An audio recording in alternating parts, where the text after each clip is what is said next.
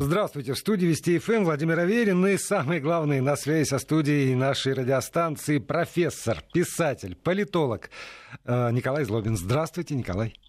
Здравствуйте, здравствуйте, Владимир. Добрый вечер всем. Вы почувствовали, как я оборвал себя на перечислениях э, ваших достоинств? А зря. Я почувствовал, да, ну зря. Ну, вы же сказали, что надо себя ограничивать как-то, особенно в этот период. Вот я как могу соответствую вашим рекомендациям, Николай. Ну ладно, видишь, надо, надо быть внимательным к тому, что ты желаешь. Да-да-да, бойтесь своих желаний. Сейчас все об этом говорят. Хотели сидеть дома, сидите. А, хотели нарушать э, режим. Вот Соединенные Штаты Америки нам демонстрируют, как весь этот режим изоляции нарушается по а, полной, э, что называется, морде. Я, собственно, Но ну, про это бы и хотел... В Москве, собственно, погода способствует соблюдению режима, вам не кажется? Мне кажется, вот у меня вчера был по графику прогулочный день, но мне так и не удалось воспользоваться этим правом, потому что что-то на улице было невероятно мерзкое. Да, но мы, ну, мы не про погоду, как, как всегда. Я же, я же понимаю, что у вас есть что рассказать про Соединенные Штаты Америки. И тут, поскольку темы предстоят серьезные, потому что действительно можно шутить по поводу происходящего в Америке, но можно и не шутить. А, как вы предпочитаете, с анекдотов начать или сразу э, к тем ужасам, которые которые у вас там происходят? Ну, я думаю, что шутить можно над всем почти. Я предлагаю сохранить нашу традицию, начать с анекдотов. Несколько анекдотов я расскажу, американских. Вот а, таких типичных американских. Авария, автомобильная авария в Америке. Три мужика погибают в этой аварии, соответственно, попадают на тот свет, предстают перед святым Петром, но святой Петр видит, что три мужика такие понурые, какие-то недовольные, ну, естественно, пришибленные. Говорит, вы знаете, вот сейчас я вас подведу к специальному телевизору, вы посмотрите вниз, увидите свои похороны. Увидите, какие вы там красивые, в каких красивых нарядах, хм. в, в гробах лежите, вокруг там ваши друзья, родственники, они о вас говорят хорошие вещи. Что бы вы хотели услышать? Один говорит, я хочу услышать, какой я был замечательный фермер, какие у меня были груши, яблоки, какие у меня были огурцы. Когда я выезжал на местный рынок, все обалдели. И чтобы я остался как выдающийся фермер в памяти вот моих друзей и родственников. Второй говорит, ну а я очень хотел бы, чтобы я остался как а, замечательный а, фармацевт, аптекарь в моем маленьком городке. Я сам придумывал лекарства, лечил людей – в любое время дня и ночи, так сказать, был готов им помочь. Я хочу, чтобы они помнили об этом и об этом говорили. Ну, святой Петр к третьим обращается и говорит, а вы что хотели, чтобы они сказали? Третий говорит, а я хотел, чтобы они смотрели на гроб и вдруг остолбенели и закричали, он шевелится. Ужасно. Вот такой вот анекдот. Вы да. понимаете, что есть э, темы сакральные для э, слуха моих соотечественников? Ну, я не знаю, что здесь сакрального, да. Но Смерть. если вам нравятся такие анекдоты, я могу рассказать еще один, например. А, через пару недель после свадьбы молодая жена звонит своей маме и говорит, мамочка, мамочка, я не знаю, что делать, у нас была огромная семейная сцена. Прямо, прямо настоящая семейная сцена, огромный конфликт. Ну, мама говорит, дочка, ты не расстраивайся, ты знаешь, у всех в семьях бывают семейные конфликты, семейные сцены, периодически возникают ссоры – первые ссоры, конфликты. Дочка говорит, да я знаю, знаю, ты мне рассказывал, ты мне лучше скажи, что делать с трупом. Да, вот, вот такой. Вот, вот тогда, знаете, то, что происходит сейчас в Соединенных Штатах, как-то становится понятней после ваших анекдотов на самом деле. Сколько времени может находиться человек без скафандров в космическом безвоздушном пространстве, спрашивает а учитель у ученика в американской школе. Знаете, что отвечает самый умный ученик? Да практически вечно.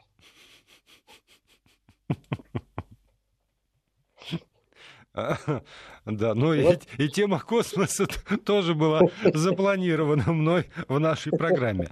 Но да, все, сейчас я, чтобы сделать такую как бы перебивочку, э, напомню нашим слушателям, что если у вас возникают какие-то вопросы, замечания, пожелания к Николаю Злобину, то вы можете смело их адресовать э, в WhatsApp и Viber на номер 8 903 170 63 63 8 903 170 63 63. Либо э, писать смс на короткий номер номер 5533 со словом «Вести» в начале э, текстового сообщения, и тогда эта смс точно окажется здесь.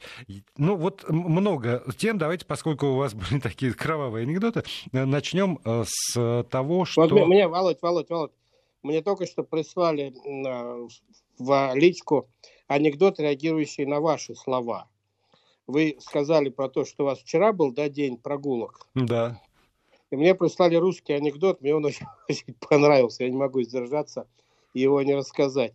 Он звучит так, что а, расписание прогулок для москвичей больше всего заинтересовало квартирных воров, весьма поиздержавшихся во время самоизоляции. Осторожнее, осторожнее шутите, а то тут э, говорят, у нас ну, такой, был артист анекдот... Галкин совсем недавно. Вот. Ну так давайте анекдот перейдем. предупреждение. Анекдот да. предупреждение, что называется. Все-таки, все-таки э, к американским делам перейдем. И я бы, ну, у меня возникают э, вопросы по поводу того, что происходит.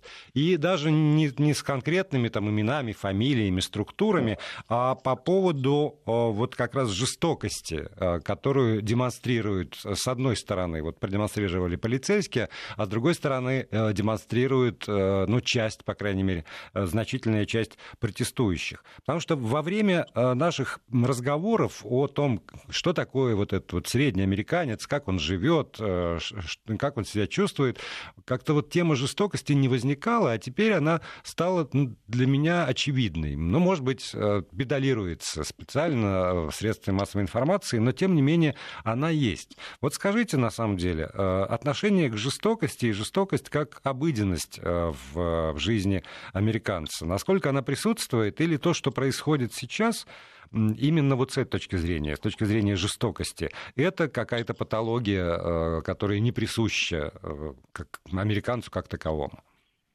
Ну, я думаю, что она присуща американскому обществу ровно в такой степени, в какой она присуща примерно всем обществом в периоды вот такого кризиса. Американское общество, на мой взгляд, я не, не уверен, что все со мной согласятся, но тем не менее я вот в Америке прожил значительную часть своей жизни. Вот сегодня 31 а, год, наверное, да, можно посчитать. 32 год идет уже, как я живу в Соединенных Штатах. Мне, меня все время поражало такая колоссальная пассионарность американских людей. Вот пассионарность именно вот в гумилевском смысле слова – готовность, так сказать, быстро реагировать, резко реагировать, иногда реагировать, так сказать, знаете, так по, а, как бы это сказать, не совсем по-взрослому, по подростковому, что ли, на то, что происходит вокруг. Я скажу, мое мнение, так сказать, здесь заключается в том, что я считаю, американцы еще сравнительно молодая нация, там нет таких а, вековых скреп, каких-то огромных традиций, там не сформировались всякого рода а, процедуры, там, нравы, порядки и так далее, и так далее. Тем более, что американское общество постоянно вбирает в себя а, миллионы, миллионы людей каждый год новых, проезжающие из разных стран с разными а, своими тараканами в голове и так далее. И в результате вот пассионарность это общество большая. Америка действительно меняется очень быстро. И я вот за те три десятилетия, что я живу в Америке, я ни разу не мог, например, зафиксировать моменты какой-то стабильности. Это страна, которая находится в постоянной динамике. И э, вот такие вот взрывы, так сказать, э, энергии, которые сейчас, например, происходят, они тоже для Америки достаточно характерны. Даже расовые конфликты, а сейчас поговорим об этом более подробно, да. расовые конфликты, они, э, в общем, большие, серьезные такие – вот потрясающие всю страну случаются, вот я так вот прикидывал, сейчас сидел перед передачей, примерно каждые 20-25 лет. Там вот э, Детройт, бунт, бунт, восстание в Детройте очень кровавое 1967 года. Потом э, массовые, так сказать, э, расовые беспорядки в Лос-Анджелесе в 92 году, если вы помните, которые тоже э, были очень серьезными, потрясли всю Америку. Вот сейчас, то есть каждое поколение американцев, мне кажется, по-своему пытается протестовать против ситуации с расизмом и несправедливостью. А в Америке все-таки а, очень несправедливая вот эта система взаимоотношений между разными а, этническими группами. А каждое поколение по-своему реагирует, наступает какой-то момент, когда количество переходит в качество, и страна взрывается. Да, ну вот, вот прежде чем, подождите, прежде чем мы перейдем к расизму, я, я же вот спросил про жестокость не случайно. И для меня, например, ваше объяснение про э, там молодую государственность и про огромные мигрантские потоки... Я не... даже не про государственность. Государственность здесь не важно. Да, не важна. хорошо, молодая нация. Но, тем не менее, эта молодая нация э, сформирована из э, людей, э, изначально даже, предельно религиозных. Очень, очень большой поток эмиграции в Америку, мы с вами знаем, это, это поток людей, которые там уезжали из Европы, чтобы сохранить вот эту чистоту своей веры. И поскольку вот это христианское начало, оно э, и прибыло в Америку, то э, тогда для меня возникает вот все-таки противоречие. Почему эти моральные, прежде всего, не, там, не юридические какие-то нормы, не, не связанные никак э, с, с государством, а именно мораль которая в американском обществе существует, она позволяет быть настолько жестокими. Ну, вы говорите про то, что Америка а, создавалась а, феноменально религиозными переселенцами. Я напомню, и, что и, она... И, и до сих пор она, в общем, очень религиозная да, да, страна. Да, я согласен, да. Но э, она и создавалась э, огромным количеством переселяющихся или насильно переселяемых в Соединенные Штаты преступников. И э, людей, которые не могли найти свое место в старых традиционных государствах, в Европе там, или в других странах мира – которые были готовы с оружием в руках отстаивать свои права, которые по-своему видят государственное устройство, не любят государство, а в Америке в принципе не любят государство, в принципе. Они тоже вовсю переезжали в Америку и строили государство, если вспомнить историю американского государственного строительства, эта история, в общем, довольно жесткая, жестокая, со многими проявлениями насилия, кровопролития, не только в отношении а, американских индейцев, но и по отношению друг к другу, и э, выяснение отношений между различными группами переселенцев, и борьба за то, кто пишет законы на этом участке земли, на этом клочке земли, кто главный шериф, у кого лучше оружие, кто быстрее построит железную дорогу, кто у кого отобьет, так сказать, а, перевоз денег там и так далее, и так далее. Это на самом деле большая часть американской истории. Я ведь к чему начал говорить про а, сравнительную молодость Америки, это все было ведь сравнительно недавно. Ведь не зря э, критики Америки говорят, правда, в другом смысле, используя это сравнение, что Америка моложе Большого театра. Но Америка реально моложе Большого театра. То есть вся история Америки, вот начиная с первых бандитов, разбоя там и так далее, которые устраивали, так сказать, на негосударственной, вне государственной, вне законной, там никогда ничего не было вообще на этой территории, первых разборок до сегодняшнего дня, она действительно укладывается в историю Большого театра по времени. И это все очень близко. И э, у многих американцев, у меня, у бывшей жены, например, в семье, с удовольствием рассказывали про дедушку, который был убийцей и э, бежал в Техас, чтобы скрыться из, э, из э, северной северных штатов, не помню сейчас из какого штата, бежал в Техас, чтобы скрыться от преследования, а, так сказать, что называется, Техас своих уже не выдавал, как помните, бежали на Дон, а там с Дона выдачи нет. Вот так с Техаса выдачи не было. И поэтому это все новое, а, кровь новая, отсутствие таких вот традиций. И Америка, да, есть, есть люди, которые в большей степени, что ли, еще живут теми представлениями. Это первое. Второй очень важный фактор, о чем, может быть, россиянам трудно понять, но вот э, это важная очень составляющая часть американской менталитетной, так сказать, менталитет ежедневного. 310 миллионов единиц стрелкового оружия находится на руках у людей, у гражданского общества, у всех желающих. Мы как-то говорили на эту да. тему. Тут, кстати, Поэтому... из, из забавных новостей э, этот, сеть супермаркетов Walmart э, в некоторых штатах э, убрали с полок своих супермаркетов огнестрельное оружие и патроны к ним. И вот, вот, вот это вот для меня было э, тоже таким э, знаком того, насколько все серьезно в Америке. Из супермаркетов ну, да, пропало вас, оружие. Вас не удивляло, что в Walmart продается оружие? Нет, я не знал, что прямо там продается. Я думал, что все-таки какие-то специализированные магазины. А когда прочитал, что они убрали, понял, что просто можно было зайти в супермаркет и купить оружие и патроны. Ну да, Walmart это крупнейшая сеть да, американских магазинов. Я даже не знаю, с какими сетями их можно, сетями их можно сравнить в России. Это не продовольственные магазины, а магазины, где продается все. Я не знаю, это какая-то смесь там может быть. Ну, мега э, какая-нибудь условная. Что-что? Какая-нибудь мега. Мега, да, Ашан, мега там и так далее. То есть вы проходите обычный магазин, покупаете хлеб, молоко, тут же можете купить винтовку и набор патронов там и так далее, и так далее. И потом какие-нибудь детские игрушки. Вот, и одежду. И, в общем, все что угодно.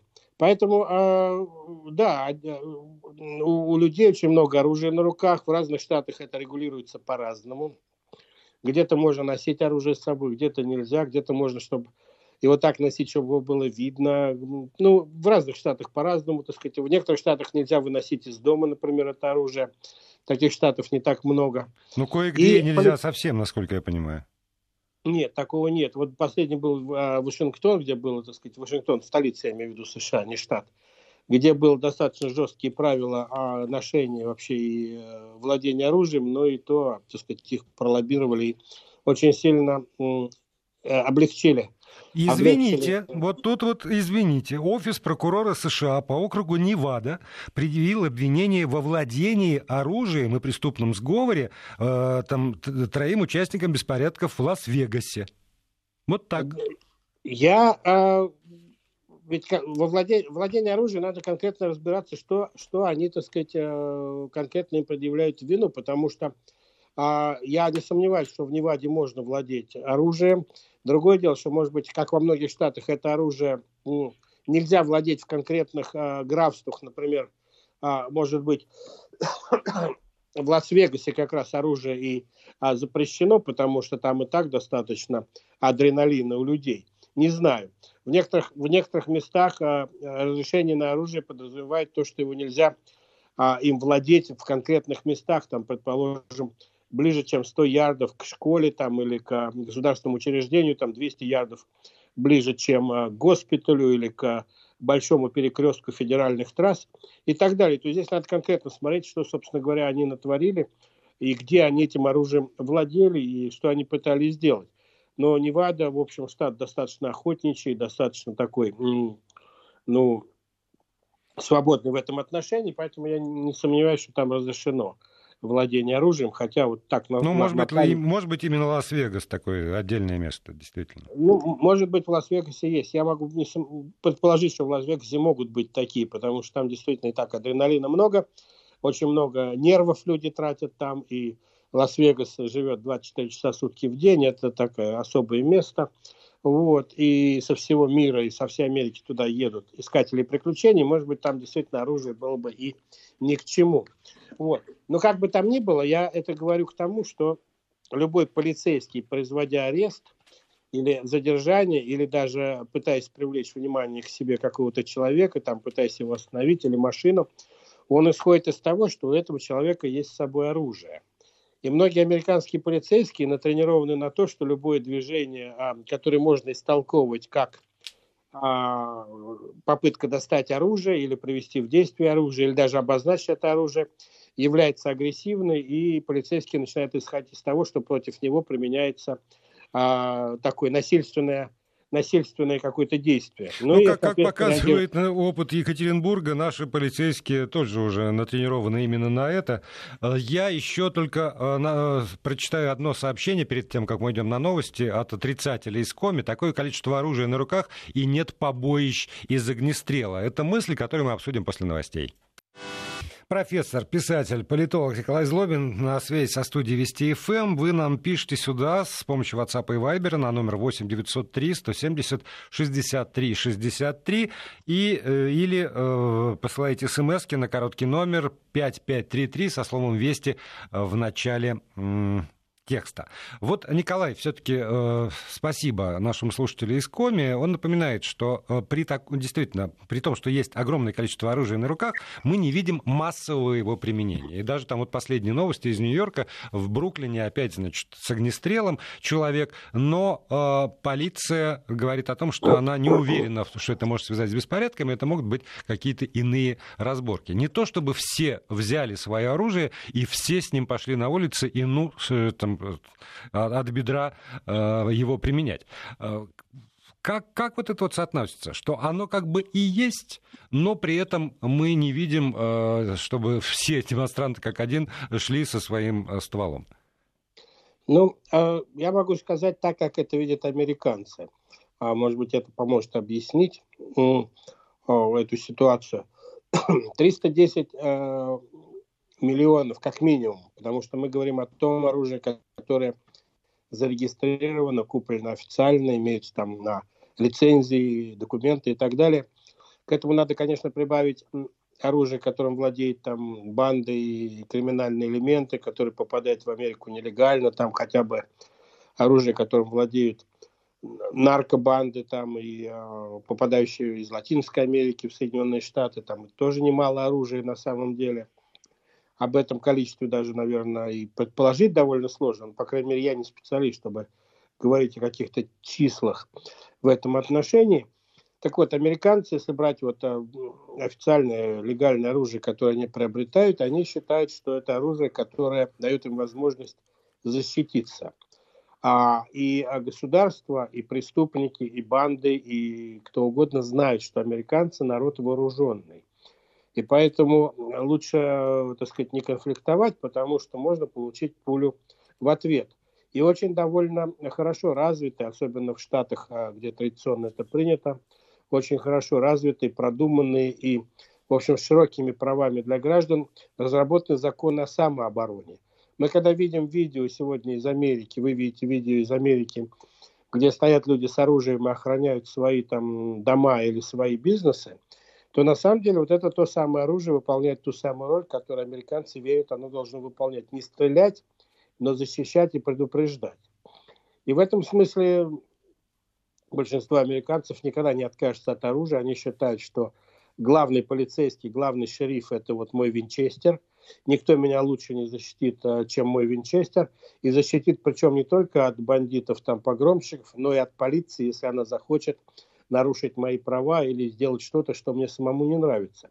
И полицейские это отлично знают. Почему, так сказать, в, а, от пуль полицейских э, по разным подсчетам до тысячи американцев погибает каждый год, потому что, я повторяю, полицейские тоже исходят из того, что у людей на руках оружие, кто его знает, как они отреагируют на просьбу полицейского остановиться там и предъявить документы. Но это оружие, я повторяю, подавляющее большинство американцев расценивают как оборонительное оружие, которое охраняет и предупреждает. Во многих штатах нельзя выносить это оружие на улицу там, или нельзя его носить демонстративно поверх одежды в некоторых штатах. Но, тем не менее, оно есть. Но вот все эти бунты, а, которые каждые 20-25 лет проходят, я говорю про большие, про мелкие мы уже даже не говорим, они, как правило, никогда не вовлекают вот это количество оружия того стрелкового оружия, которое есть на руках у обычных американцев.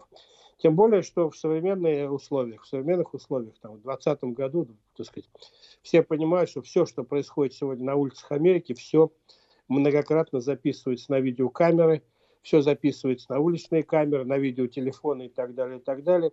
И потом будет долгая-долгая разборка того, кто чего делал, кто ломал какие магазины – кто чего вытаскивал, кто просто проходил мимо. Мы же говорим о том, что да, банды грабят магазины, журналисты об этом говорят очень много. Гораздо меньше журналисты говорят, не говорят о том, что тысячи людей проходят мимо разбитых магазинов и ничего не берут и туда не лезут. Более того, защищают эти магазины. Это довольно тоже популярный американский феномен, когда люди, в общем, не имеющие отношения к этому бизнесу или к этому ресторану или торговому центру, вдруг начинают его защищать, понимая, что, в общем, это, в общем, то, что должна делать полиция, но если полиция это не делает, то сделаем это мы. Здесь они могут показать свое оружие. И они показывают свое оружие бунтовщикам, там, погромщикам, которые начинают смирно проходить мимо и идут к тому месту, где нет людей, стоящих демонстративно с оружием в руках и готовых защищать даже чужую, чужую собственность. Здесь же понятно, что надо, вот когда мы говорим о нынешней ситуации в Америке, разделять безусловно, мирные протесты, которые, в общем, имеют совершенно законные основания и э, моральные основания, так сказать, быть, потому что расизм в Америке есть, продолжается. Это очень серьезная проблема, не решенная до сих пор в Соединенных Штатах. А от погромщиков, которые в каждой такой ситуации пользуются тем, преступников, провокаторов, если хотите, которые примазываются к этим, а таких немало, примазываются к этим многотысячным демонстрациям и протестам, и вот потихонечку, так сказать, э, делают свое криминальное дело, и потом, а, поскольку сейчас большинство этих протестов идет в масках, э, они тоже в масках, в капюшонах, там закрывают свои лица, вливаются обратно в эти же, так сказать, толпы протестующих, и, в общем, их довольно трудно в этом смысле а, поймать бизнеса, который... Да, Николай, а можно я вот еще по поводу расизма а, остановлю вас немножко? Дело в Конечно. том, что, что я в, эпоху этого коронавируса и сидения дома, я посмотрел такой американский фильм а, «Дворецкий», который целиком и полностью посвящен как раз проблеме преодоления расизма. Ну, оставим за скобками, что он снят, как мне показалось, по лекалам советских таких вот кондовых пропагандистских фильмов,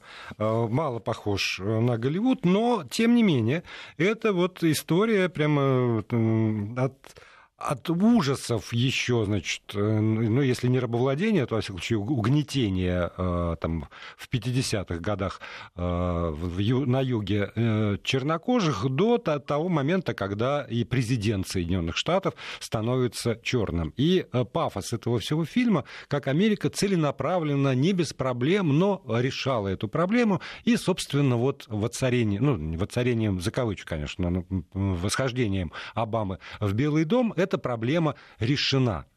И э, вроде формально все так. Мы фор- видим, опять же, и там замечательных спортсменов, и дипломатов, и военачальников, и э, актеров, ну, в общем, как бы юристов чернокожих.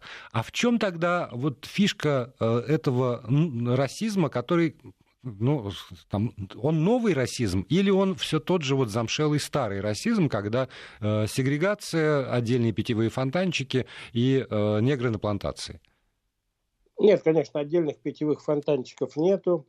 А с 50-х годов нет отдельных... А, нет, а, я, я про природу этого вот сегодняшнего расизма. Я понимаю, да, да, да нет раздельных э, скамеек, нет раздельных мест в автобусах и так далее, и так далее. Сегрегации как таковой нет. Но проблема расизма продолжает оставаться, честно говоря, очень серьезная. Эта проблема, она старая, безусловно, она заложена в основании Соединенных Штатов, потому что Соединенные Штаты были рождены как рабовладельческое государство.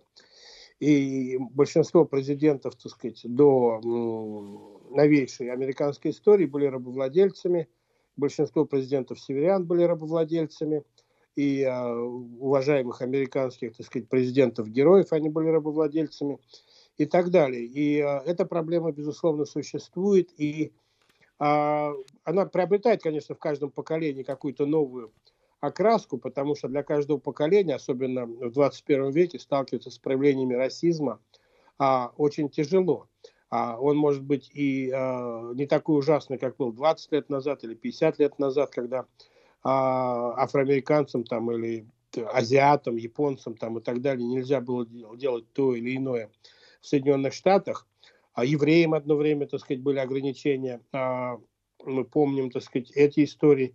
Но сегодня, так сказать, даже те проявления расизма, которые есть, они совершенно неприемлемы для нового поколения американцев, американских национальных меньшинств. И главная проблема, мне кажется, заключается в том, что для подавляющего большинства афроамериканских э, детей рождение в афроамериканской семье сразу обрезает очень многие возможности по сравнению с тем, ребенком, который родился в семье белых американцев. То есть это даже а... не, не только имущественное расслоение, а именно вот расслоение такое этническое по цвету кожи, да, расовое? Оно, оно и имущественное, безусловно, потому что подавляющее большинство все-таки живет беднее, а как результат они живут в бедных районах, а бедный район это значит плохая школа, потому что школа существует на налоги, которые собираются в местном округе, и нанимает тех учителей, которые может нанять на те небольшие налоги, которые собираются. это значит плохая полиция, в том смысле, что полиция меньше, и получают полицейские меньше, потому что полицейские тоже местные. Николай, вот сейчас вот мы на 6 секунд прервемся и затем продолжим. Вести ФМ. Николай Злобин, э, писатель, профессор, политолог, на связи со студией Вести ФМ. Э, да, да, продолжайте, пожалуйста. Да, полицейские, соответственно, тоже их и меньше, и их экипировка меньше, и а, зарплаты меньше, пенсии меньше, поэтому им тоже напрягаться особенно не хочется. В результате а, уровень криминальный а, в плохих районах Соединенных Штатов, где живут в основном афроамериканцы или латиноамериканцы, те или иные национальные меньшинства, он выше, к сожалению, эта проблема не решается. А в принципе, не знаю, как в других странах, но в Америке, то есть, наверное, в других странах, в принципе, то же самое. Если ты хочешь, ходишь в плохую школу, где ты не получаешь полноценного школьного образования, то тебе гораздо труднее сделать нормальную человеческую карьеру, поступить в хороший университет, получить хорошую работу и вообще попасть, так сказать, ну, в нормальный социальный э, сегмент общества. Если ты не проявил, в частности, вот если говорить об афроамериканцах, если ты не проявил таланта спортивного или какого-то комического таланта там, или а, не пошел в армию, что, кстати, делают очень многие. Кстати, армия, а, американская армия в значительной степени представлена а, национальными меньшинствами, этническими группами и так далее, и так далее. Вот. А, но как бы там ни было, они заранее, эти люди ставятся, даже если они родились не в откровенном гетто, они ставятся в гораздо более худшие условия. И на протяжении десятилетий с тем, чтобы решить эту проблему, Соединенные Штаты шли на разные меры, типа а, а, предоставление льгот для поступления в вузы для представителей национальных меньшинств. Есть а, во многих компаниях и во многих а, американских структурах есть гласные или негласные правила, какое количество афроамериканцев или женщин ты должен нанять на работу, чтобы получить те или иные государственные субсидии или налоговые льготы и так далее. Есть всякого рода а, новые идеи, например, сравнительно недавняя идея, это возить студентов из плохих районов в хорошие районы, чтобы они ходили в хорошие школы, где учатся, а, где работают хорошие высокооплачиваемые учителя и где учатся а, дети из богатых семей, а возить туда, так сказать, на уроки, но тоже к большому, так сказать, эффекту это не привело. И вот а, льготы, связанные с выплатой а, финансовой, а, а, этим продовольственными купонами, которые выдаются семьям с небольшими доходами и так далее, и так далее, привело к тому, что с одной стороны, эта проблема была не решена при общей видимости того, что делается очень много. Ну, в общем, такое, знаете, лицемерие, конечно, здесь было немало. А с другой стороны, в американском обществе сформировалась довольно большая категория людей, которые, которых устраивает такая жизнь, когда они получают там э, купоны на еду, они получают пособия, а работать им не надо, они получают, так сказать, пособие по безработице, ну, а остальное они добивают, так сказать, занимаясь а, или наркоторговлей, или криминальной какой-то активностью. И поэтому, в принципе, их устраивает то положение, которое их устраивает. Они занимают такую, знаете, а, паразитическую нишу вот в Америке, и американское общество пытается на это закрывать глаза, считая, что мы, как рабовладельцы, виноваты за то, что есть такие люди. И в результате создается нерешаемая на сегодняшний день проблема, и никакого, в общем, большого, так сказать, эффектного такого вот золотого а, золотой, золотой палочки такой, который прикоснулся и решил проблему, нету. И вот это периодически взрывается в каждом новом поколении вот, а, национальных меньшинств. Здесь не важен повод. Если бы не это убийство афроамериканца в Миннеаполисе, что-то другое бы сработало. Не сейчас, там, через полгода, через год, через месяц. Там. Но а, Америка была готова к тому, чтобы в очередной раз взорваться, так сказать, из-за нерешенности российских проблем – и к тому же на это, безусловно, наложил отпечаток и два месяца самоизоляции, почти три месяца самоизоляции. То есть вообще у народа скопилось много энергии. И а, американцы вообще, я повторяю, легки на подъем. И а, вот пассионарность у них высока, и они сразу вышли на улицы. И повод, тем более, такой очень американский. Американский расизм, он никуда не девается. Я не вижу, как он может быть решен в обозримом будущем. Избрание президента афроамериканца никак не помогло решить эту проблему. А там и выдающиеся афроамериканцы, попадающие в спорт, там в Голливуд и в науке есть очень многие и выдающихся афроамериканцев. а профессоров, там, нобелевских лауреатов и так далее, не помогает решить эту проблему, потому что большинство до сих пор находится в худших условиях. В худших условиях. И когда им приводится в пример то, что вот другие национальные меньшинства, там, например, азиаты, китайцы или корейцы, они делают карьеры, они зарабатывают уже больше среднего американца. Самое успешное этническое меньшинство в Соединенных Штатах – это корейцы. А, есть даже такая шутка в Америке, что первые приезжающие корейцы, они моют посуду в Макдональдсе, их дети а, уже владеют этим Макдональдсом, а их внуки идут в Гарвард учиться.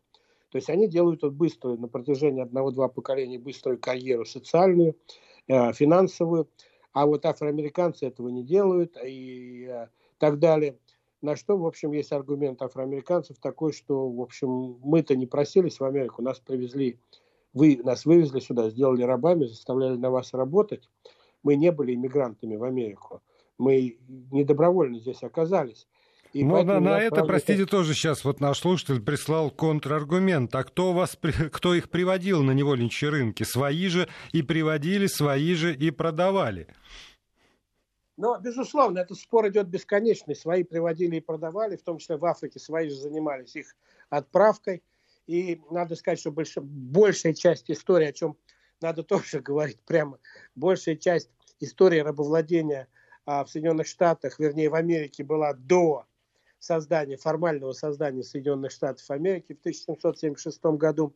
Европейцы принимали огромное участие в рабовладении. Вообще за, Западная Европа тоже, в общем, мягко говоря, рыльца в пушку или руки в крови, там как это можно говорить так сказать, это рабовладение для них тоже должно, э, история рабовладения для них должна являться тоже такой постыдной страницей в прошлом, не только для американцев.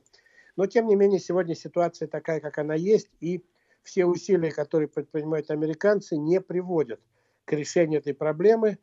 По многим причинам, может быть, отчасти кто-то не хочет, чтобы она решалась, Отчасти кто-то хочет, чтобы это было сугубо финансовое решение, другие хотят, чтобы это было сугубо социальное решение, поэтому кто-то становится на колени и просит прощения, кто-то требует финансовых, огромных финансовых компенсаций от Конгресса США за э, вековое там рабство и так далее, и так далее. И среди афроамериканских организаций нет единства по поводу того, как решать эту проблему. Поэтому, к сожалению, я повторяю, это проблема, которая заложена в само основание Соединенных Штатов. Это, наверное, самая серьезная, самая нерешаемая в Америке проблема. Я лично сугубо субъективно считаю, что если Америка когда-нибудь и рухнет, то она рухнет вот на почве нерешенной проблемы расизма. Я надеюсь, что это не случится.